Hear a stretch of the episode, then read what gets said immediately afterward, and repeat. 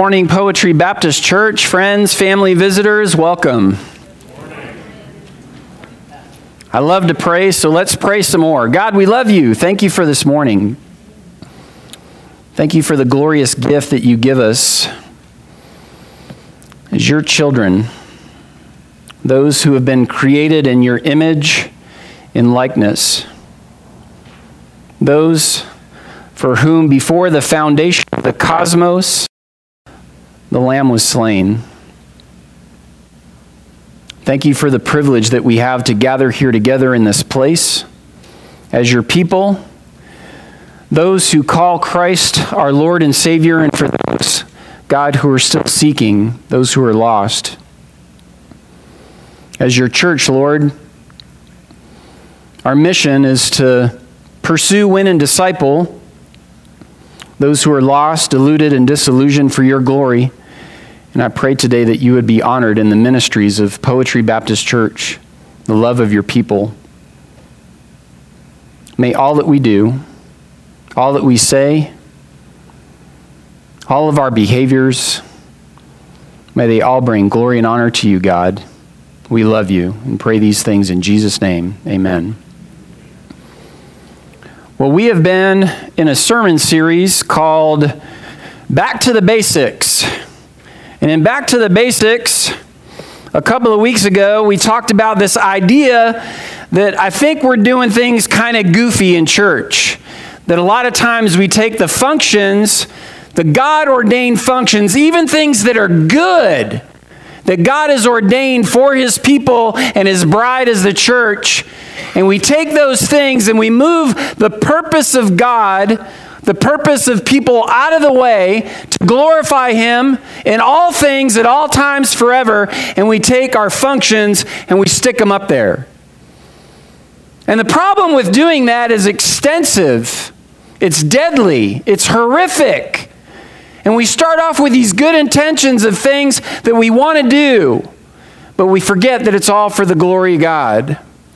I met with a friend of ours that we went up to the Pacific Northwest this past week, and Pastor Marcus and his church family with Project Truth. He was talking about, someone asked him, they said, Pastor Marcus, why do you do this?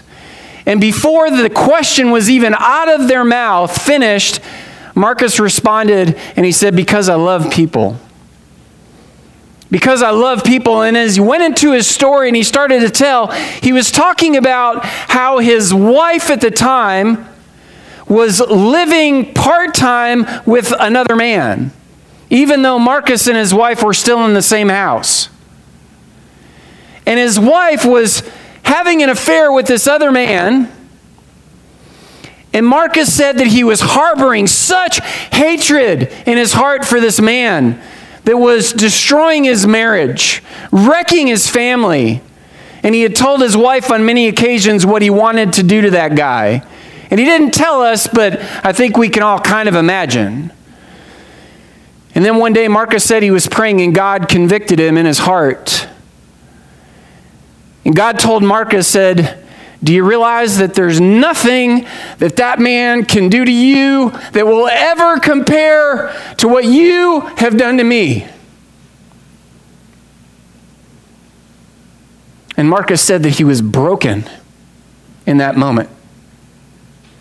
And he prayed to God for forgiveness in the same way I think that King David, when the prophet came to him and told him the story about the man who had taken the sheep and he realized that it was Bathsheba, and he prayed to God for forgiveness, and he was restored. And God said, Your sin is as far away as the east is from the west, but to get there, repentance is required. And Marcus said that his wife was on the phone in the house with this man, and he walked over and he said, Can I talk to him? And his wife said, Of course you can't talk to him. I know what you want to do. And he said, No he said, Please, can I talk to him? And Marcus got on the phone and he said to the man who was sleeping with his wife, I thank you for forgiveness. And the man instantly responded and said, forgiveness, I need to be the one asking you for forgiveness for what I'm doing. And Marcus says we can talk about that later. But right now, I need to ask for your forgiveness. See, because inside of my heart, I was harboring such hatred for you. And God convicted me and said, There's nothing, there's nothing that that man could ever do to you, Marcus, that will ever compare to what you've done to me. That's the segue that's going to lead us in this morning. Why are you here? We touched on this a couple of weeks ago. Why are you here? Why did you come to church this morning? If you're a saint that's been redeemed, you're someone that's called out to God, that's been born again by the Spirit, that's been sealed, and you know where your eternal address is, then you should know why you're here. It's to glorify God. If you're someone who's maybe struggling with the word, struggling with faith, struggling and asking questions, whether or not any of this stuff is even true, you're struggling. Maybe that's why you're here. And that's why we're here for you as God's people to be the gospel for you. See, because He died for my sin. And I don't just say, God, thank you for blessing me with the gift of faith. Now I'm going to go have a sin party for the rest of my life because I know I'm good with you. But yet, that's what many Christians are doing today. And I say, Christians. See, because when God really gets a hold of your heart and He changes your life forever, you don't say, I think I'm just going to sleep in on Sunday morning. You don't just say, you know what, it's kind of inconvenient for me to get up and actually be a member of the body of Christ, to be part of the bride, to be a blessing to someone else.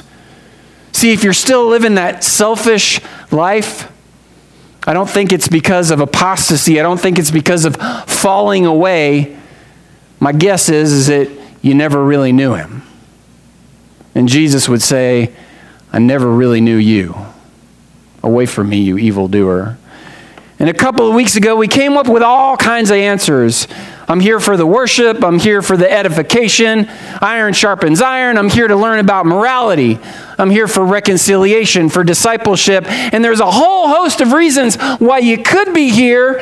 And let me tell you, let me tell you, there's only one. The only reason why we're here is to glorify God. That's our purpose. And what we do is we take all of these things and their functions and we put them up there where the purpose goes. And then we go into a church family and we say, you know, y'all don't worship the way I, I worship. And that's the most, that's the reason why I came.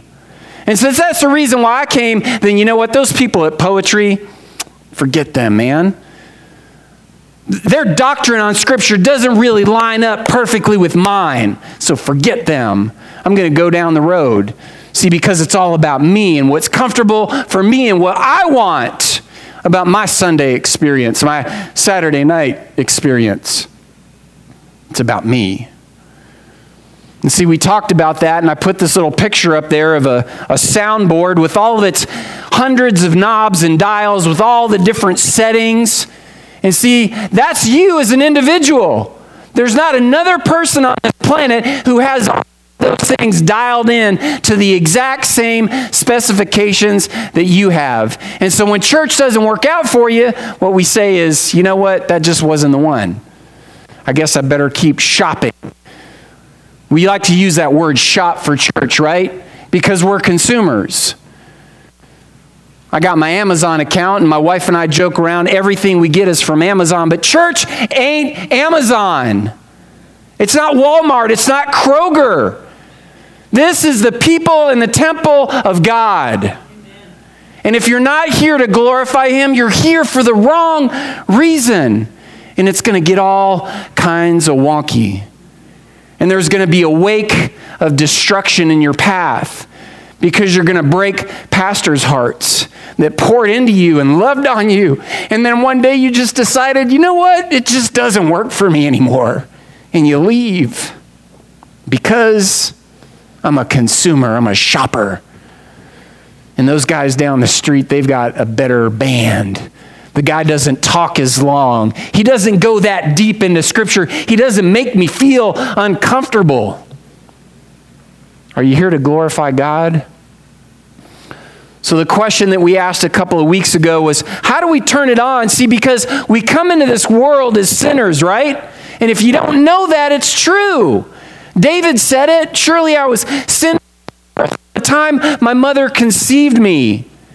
When I was that little zygote inside of mama, and all those cells started to multiply because of the grace and the wonder of God, you were already a sinner. You didn't have to do anything. We're going to talk about that in a little bit. So, how do you turn it on from sin to glorify? Well, Jim talked about it a little bit last week. We serve one another. But the way that we do it is that we call out to God the same way that Job called out to God, realizing that he was stuck in his sin, that he was challenging God. He called out and he said, God, teach me, and I'll be silent. Make me understand in all of my density and all of my ignorance and all of my pride and all of my opinions. Shut me up so that I can stop listening to all the noise and let me listen to you because you're really the only one that matters. Make me understand how I've gone astray. So, where we're going to land today is in Genesis chapter 2. That's going to be kind of our focal point. That's going to be our launching point for the sermon today. Genesis chapter 2. And our sermon is about being watchful, guarded, and vigilant. God ordained function, not purpose, according to Scripture. If you have a bulletin, you open it up and you said, Man, somebody printed this thing upside down. Yeah, somebody did print it upside down, so get over it. Stuff happens, okay? Stuff happens. Technology is wonderful until it isn't anymore. We got to be watchful, right? We can't mess up purpose and function because when we do, church and life, it gets wonky. And so inside of that bulletin, there's a, says at the top, it says the point. So I'm going to give you a second. I'm not going to give you long enough to write it all down, but we glorify God when we function as intended by God. We glorify God when we function as God intended, serving others as Christ served us. Jim talked about service last week, serving, loving God, loving others, and guarding our relationships with God and with others. If you don't get to write that whole thing down, that's okay. I'm going to move ahead because I talk too much and this is going to be really long. Dissonance, adverse, discrepancy, wonky, discontinuity. Things don't fit. You picture pieces of a puzzle and they don't line up. See, you don't have to be a Christian to recognize the fact that things in the world are not the way they ought to be. It doesn't matter who you talk to. You could talk to Connor or Lavelle. You could go down to Starbucks this morning, and I guarantee if you started a dialogue with anyone, it doesn't matter who they are, and you opened up to them and they actually spoke with you, that you'd come to a point where you'd find out that they're going to say something that communicates that things in life and in the world are not the way they're supposed to be. You don't have to be a Christian to know that. You start talking about politics, and people are like, Hillary should have been the president. And then we all get out our, no. We were mad, some of us, when Barack Obama became president. It should have been our guy. No, it should have been our guy. You start talking about world religion, and people are like, I don't like that. I don't like that Christianity thing, Mahatma Gandhi said. He said, I like your Christ, but I don't like you Christians. And what he was saying was that there's a discontinuity, there's a discrepancy, there's dissonance between what we say and what we do. And it exists out in the world too. And so it lays a foundation for us that if things aren't the way they're supposed to be, the answer isn't more government. The answer isn't a person, the answer is God. And that's the God of Scripture who we're going to talk about today. We're not up here talking about politics. We remember that our purpose, why do we do the things that we do? It's to glorify God. We do the things that we do to glorify God. But if we don't know why we're doing the things that we do, like we ask those little kids, you're going to get to a point in your life at some juncture and you're going to say, I don't want to do this church thing anymore. I'm not really getting anything out of it. And for many of you young people that are juniors and seniors in high school, and maybe you're sitting next to mom and dad this morning, or maybe you're just here, there's a good chance that you're going to get to a point where you go off to college, or maybe you join the military, or you follow a friend, or you get a job somewhere else. Once you graduate, and when mom and dad aren't there to tell you, hey, you need to get up, we're going to go to church this morning. Maybe what mom and dad should have told you from the beginning is we're not going to church. You are the church. And I want you to know that we're better because you're here. I don't want my kids to grow up, oh, I got to go to church. Otherwise, mom and dad are going to, they're going to ride me, they're going to rail me, they're going to hassle me about what I'm wearing, about what I do, whether or not I'm paying attention. Maybe it's because of what we communicated to our kids is that we just wanted them to check a box so that we could feel good as parents instead of just pouring ourselves into them, making them part of our family, helping them realize that at some point the baton is going to get handed over to you. You're going to be the person who's leading and serving. Why are you here? And that's our transition into Genesis 2:15.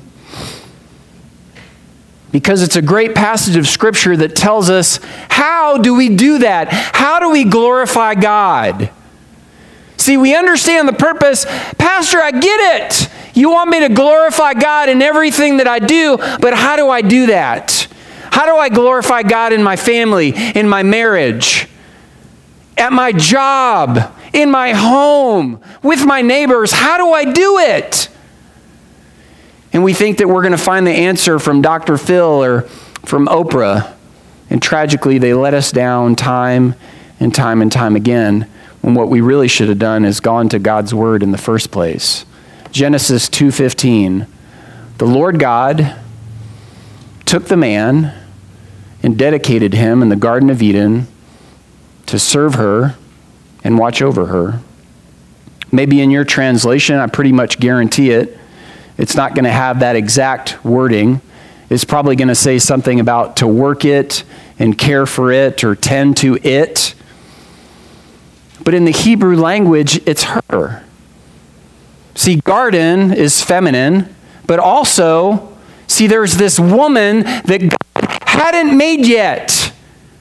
See, God back in Genesis 1 26 and 27, God said, Hey, Father, Spirit, let's get together here and let's talk about something. Let us, the three of us, Holy Trinity from eternity past, let's make them humanity, man and woman. Let's make them in our image like us, not individuals, not selfish, not narcissistic but a plurality. Let's make them in our image, but also in our likeness. What is God like? When I talk to people and I've taught on this and I've preached on it, I say, What is God like? It's not a synonym, it's not image and likeness, and it's the same thing, and God's just repeating himself. Image has to do with what does God look like? If we could see him, we'd see Father, Son, and Spirit, and then we say, What is God like? What's his character? What's the character of God like? He's loving, he's compassionate, he's long suffering, he's merciful, he's gracious. His love abounds, his mercies are new every day. That's what God's like. And see, God said that, hey, let's make us, let's make them in our image. You realize that that's what God made you to be like? That's what he made me to be like? How we doing? How we doing? The Lord God took the man, dedicated him in the Garden of Eden to do two things. There's two verbs there serve and watch over. Jim preached last week on serving, so if you want a, a fuller exploration of that, then go back and listen to Jim's sermon from last week. We'll have it up on the website pretty soon. Today we're going to talk about watching over. If you're wondering what that little thing is off to the side, it's not a rocket ship. It's supposed to be a watchtower. It's a watchtower because when you get up there, you need a vantage point to see. In Old Testament Hebrew, prophets, one of the names for them was actually watchmen. That they were supposed to get up on the walls, not just the physical walls, but to get up on the walls and check the spiritual climate of Israel. And every time God gave a prophet a word, it was because things were going horribly, horribly wrong.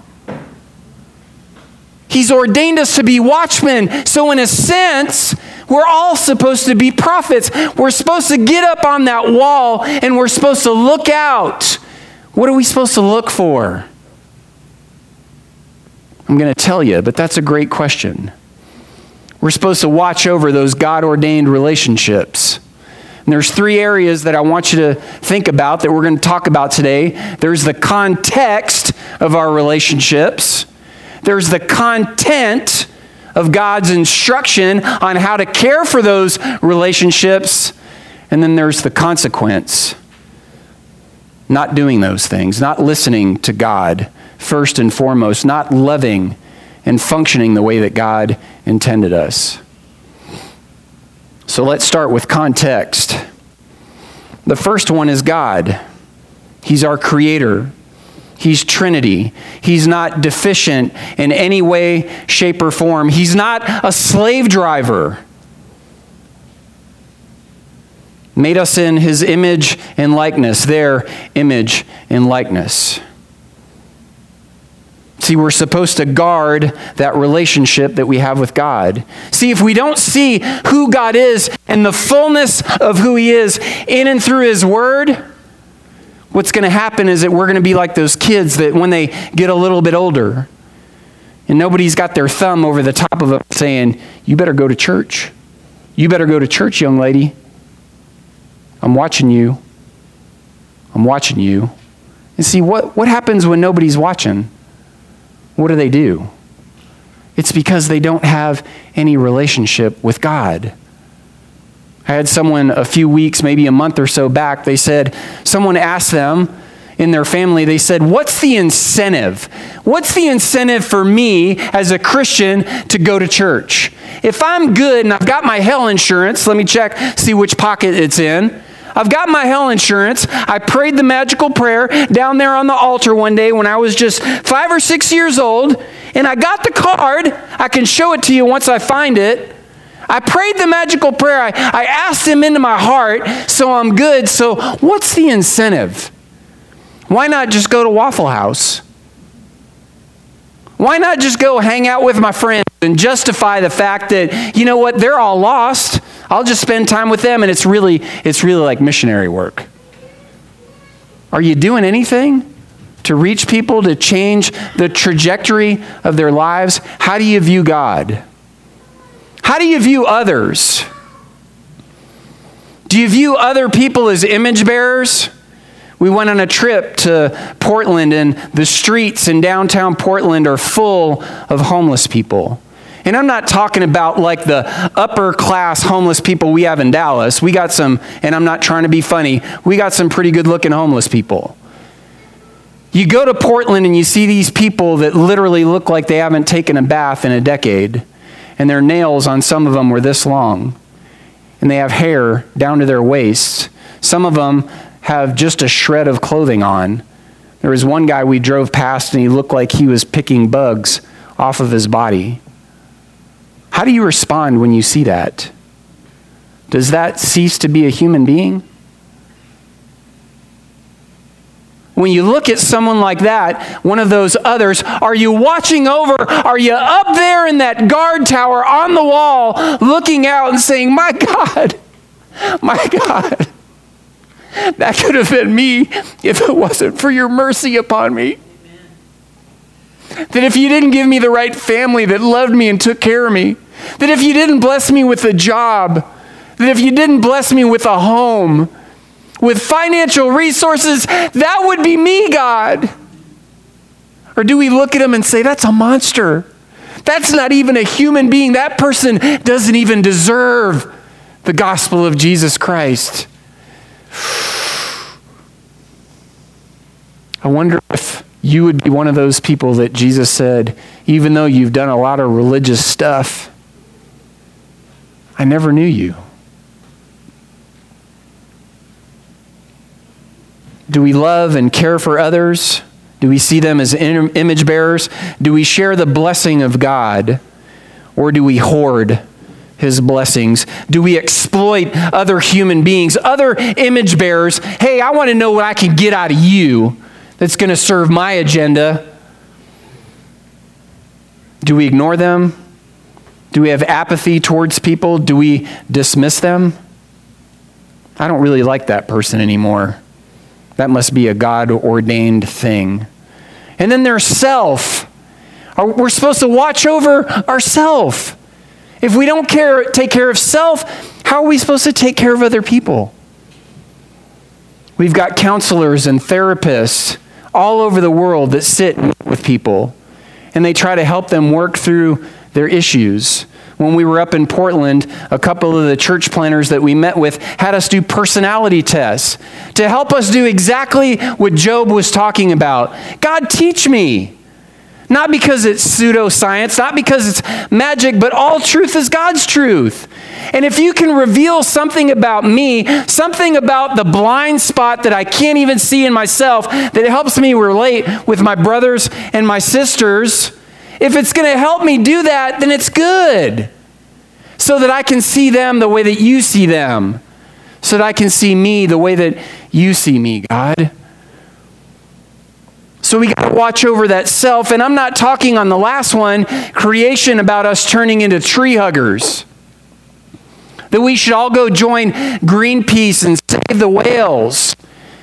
Those are all fine and dandy, but see, when those things become our purpose in life, and it's not the purpose of God to glorify Him, it's to glorify self. I'm caring more about a tree. Some of those people will get so upset at the guys who are cutting down trees or endangering species on the planet that they'll kill them. Another image bearer.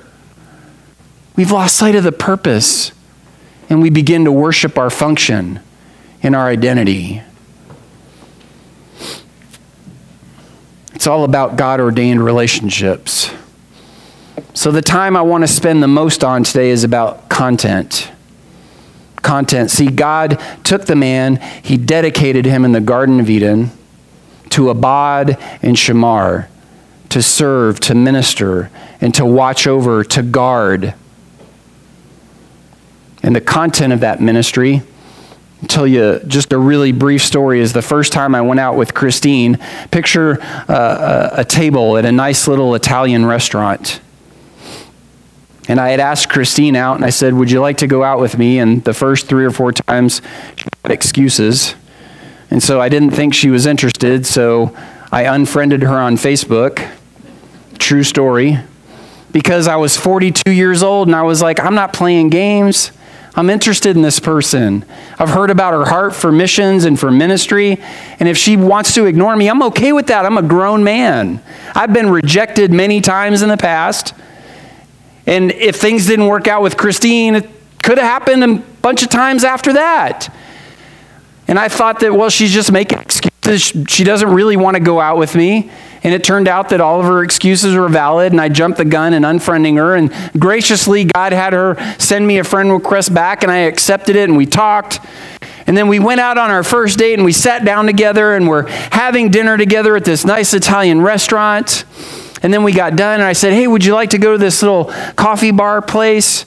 And it's really kind of cool. And they sell chocolate, and they've got this jazz music playing in the background, and we could talk and stuff. And we get there, and she's like, Yeah, I like it. You know, and we're sitting down, and I start to talk to her, and I just undid myself. I started talking about God's Word. I started talking about the Bible. I started talking about Genesis chapter 2. And my mouth was going, and everything inside of me was saying, Stop it! You're ruining it! But I couldn't because from the mouth comes the overflow of the heart. And so I shared with Christine my love for God's word and what I saw the neglect in Adam for his spouse going right back here, the content of what it was that God communicated. You're free to eat from any tree in the garden, but you must not eat from the tree of the knowledge of good and evil, for when you eat from it, you will certainly die. God commanded it. Not to simply have his thumb over the top of us, but to preserve our relationships, to demonstrate his love and his authority, his care and his compassion See, if we listen to God, things turn out pretty good. The content of that ministry serve her, watch over her. See, God gave us freedom that we could eat from any tree, but He also established limits because we're not God. Just the way we as parents set limits for our babies and for our kids and for our teenagers, even when they grow up to adults and we try to speak into their lives. The content of our ministry is God's Word. That's the content. And what I would ask you, my challenge would be in the same way that how do you approach God is how do you approach His Word? Is this a box to be checked off? When's the last time you opened this up and you just marinated in it? And you just sat there and you just read God's Word and you just wept tears of joy, tears of regret, tears of compassion, to actually be able to see the heart of God in and through His Word. See, because I wonder is it just countdown to when we, like those teenagers, get to a place in our relationship with God that we just wander astray?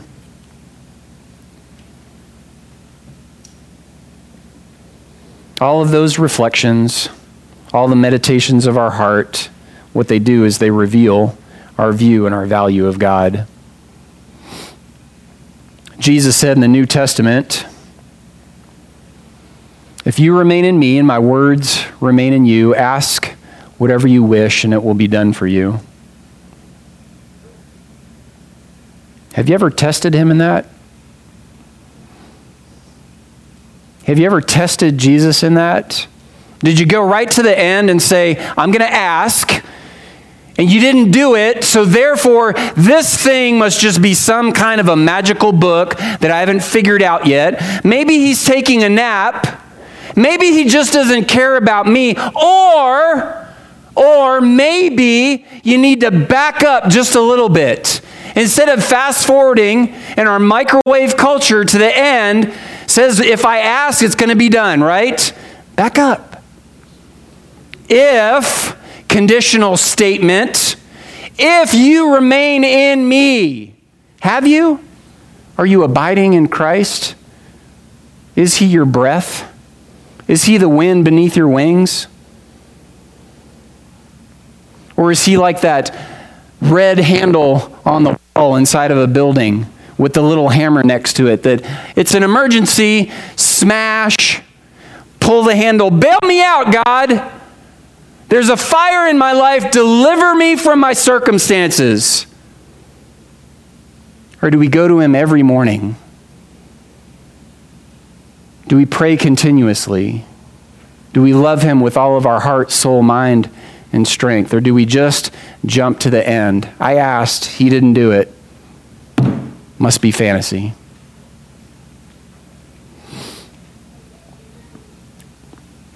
The content.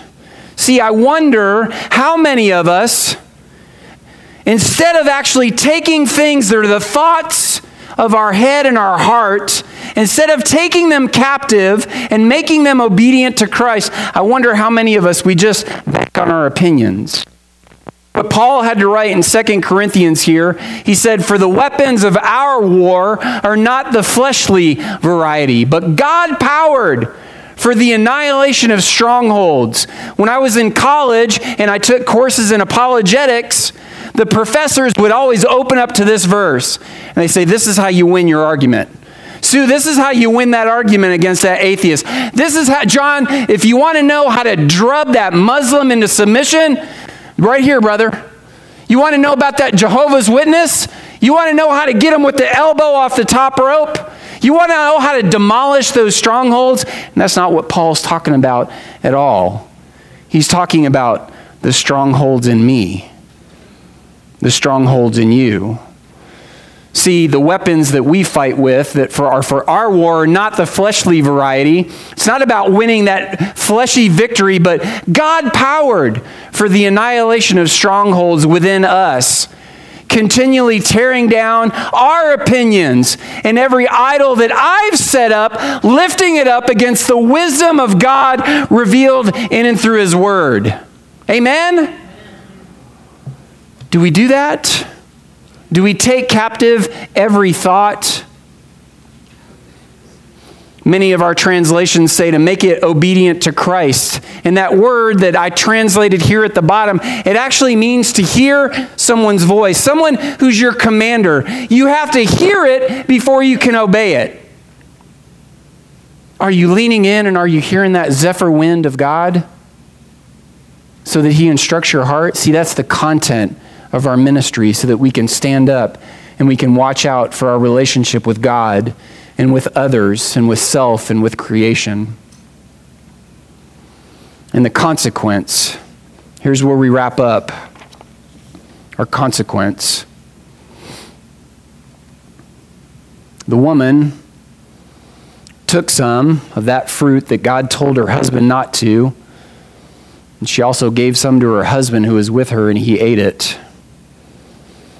I did. I took some words out to make it all fit on one slide, and if that makes me a bad person or you think that I'm trying to bamboozle you, I'm not. I just want you to catch that picture. The woman took some and she, why did she do that? How did she get there to that place? Why is it that Scripture tells us that sin entered the world through one man? She did it, right? It says it right there in black and white. But later on in the New Testament, it says that sin entered through one man. She got to that place because Adam didn't do what God had ordained for him to do in his relationship with God, to love and glorify him with everything he had at all times, forever. He neglected his ministry to his wife we don't know how long between the end of chapter 2 of Genesis and chapter 3 begins. Was it 100 years, 1,000 years? But at some point, as Eve is walking down the road, having a chat with a serpent, Adam's standing over there and he says, I don't care. I've had it up to here with her. She's driving me nuts. If you want to walk down the road with a serpent, fine. Knock yourself out. Is that what God said to us? Is that what God said to you? When we were in our sin and we were down the road, is that what God said? Fine, Mike, have it your way. Build it however you want. I'm going to sit back here and laugh at you as you burn for all eternity. Is that what he did? Or did he step down from heaven, allow himself to be born in a manger, go to a cross, nailed up there, and die for my sins? That's not a God who just said, Fine, I'm going to let you go down the road with that serpent. Talk about whatever you want. And you know what? If you want to eat that fruit, knock yourself out. And you know what? Maybe God isn't really faithful. Maybe God isn't all that He's cracked up to be. And you know what? I'll have some of that too. Because Scripture tells us He was right there with her. Right there with her. There's a consequence. Just as sin entered the world through one man, and death through sin, so also death was passed on to all humanity. You might not think it's fair. So God condemned me because of what Eve did and what Adam didn't do, and so therefore I come into the world a sinner. That's reality. It says it right there because all sinned. All sinned and fall short of the glory of God. See, that's one side of the coin.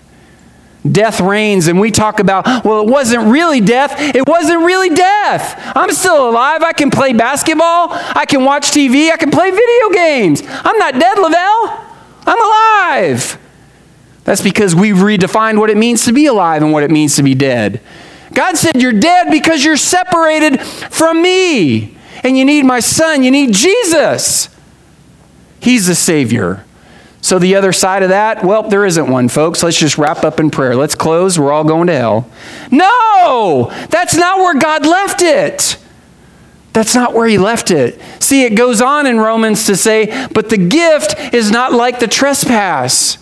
How much more will those who receive an abundance of grace, the gift of righteousness, reign in life through the one man, Jesus Christ? Amen? That's the gift, folks. So we have the context, we have the content, we have the consequences. We started off with this Psalm 145 this morning. Great is the Lord, most worthy of praise. His greatness no one can fathom. When you stand up on that tower and you're watching out, and you're looking out for your brothers and your sisters, you take time and you look up at God. Is that your song?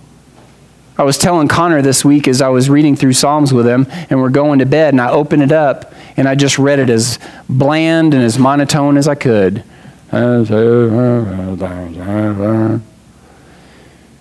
And then I let him listen to this beautiful song Thou, O Lord, are a shield for me, my glory and the lifter of my head. Do you ever break out into song?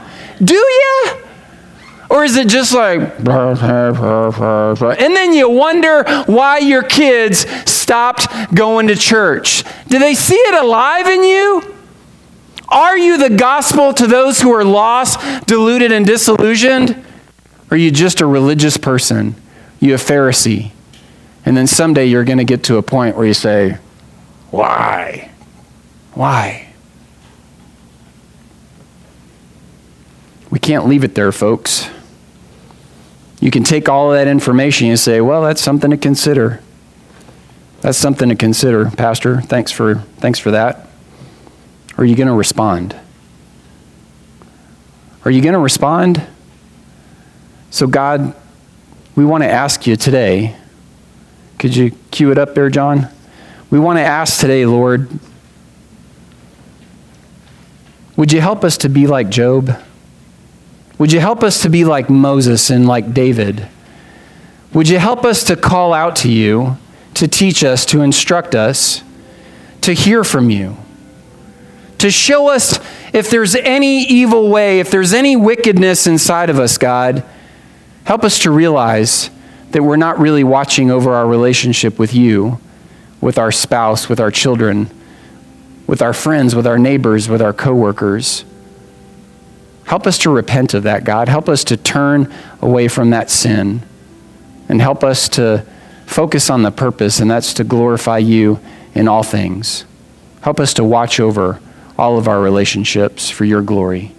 We love you, and we pray these things in your name. I don't know how the Holy Spirit wants you to respond today. Maybe you've been far away from Him. Maybe you have never really known Him. Maybe you've just gone through the motions. Maybe you were that kid who just prayed the prayer one day in a church. You've got the card in your pocket. I don't know. But see, the Holy Spirit wants to get a hold of you. Jesus died for all of our sins. That includes you.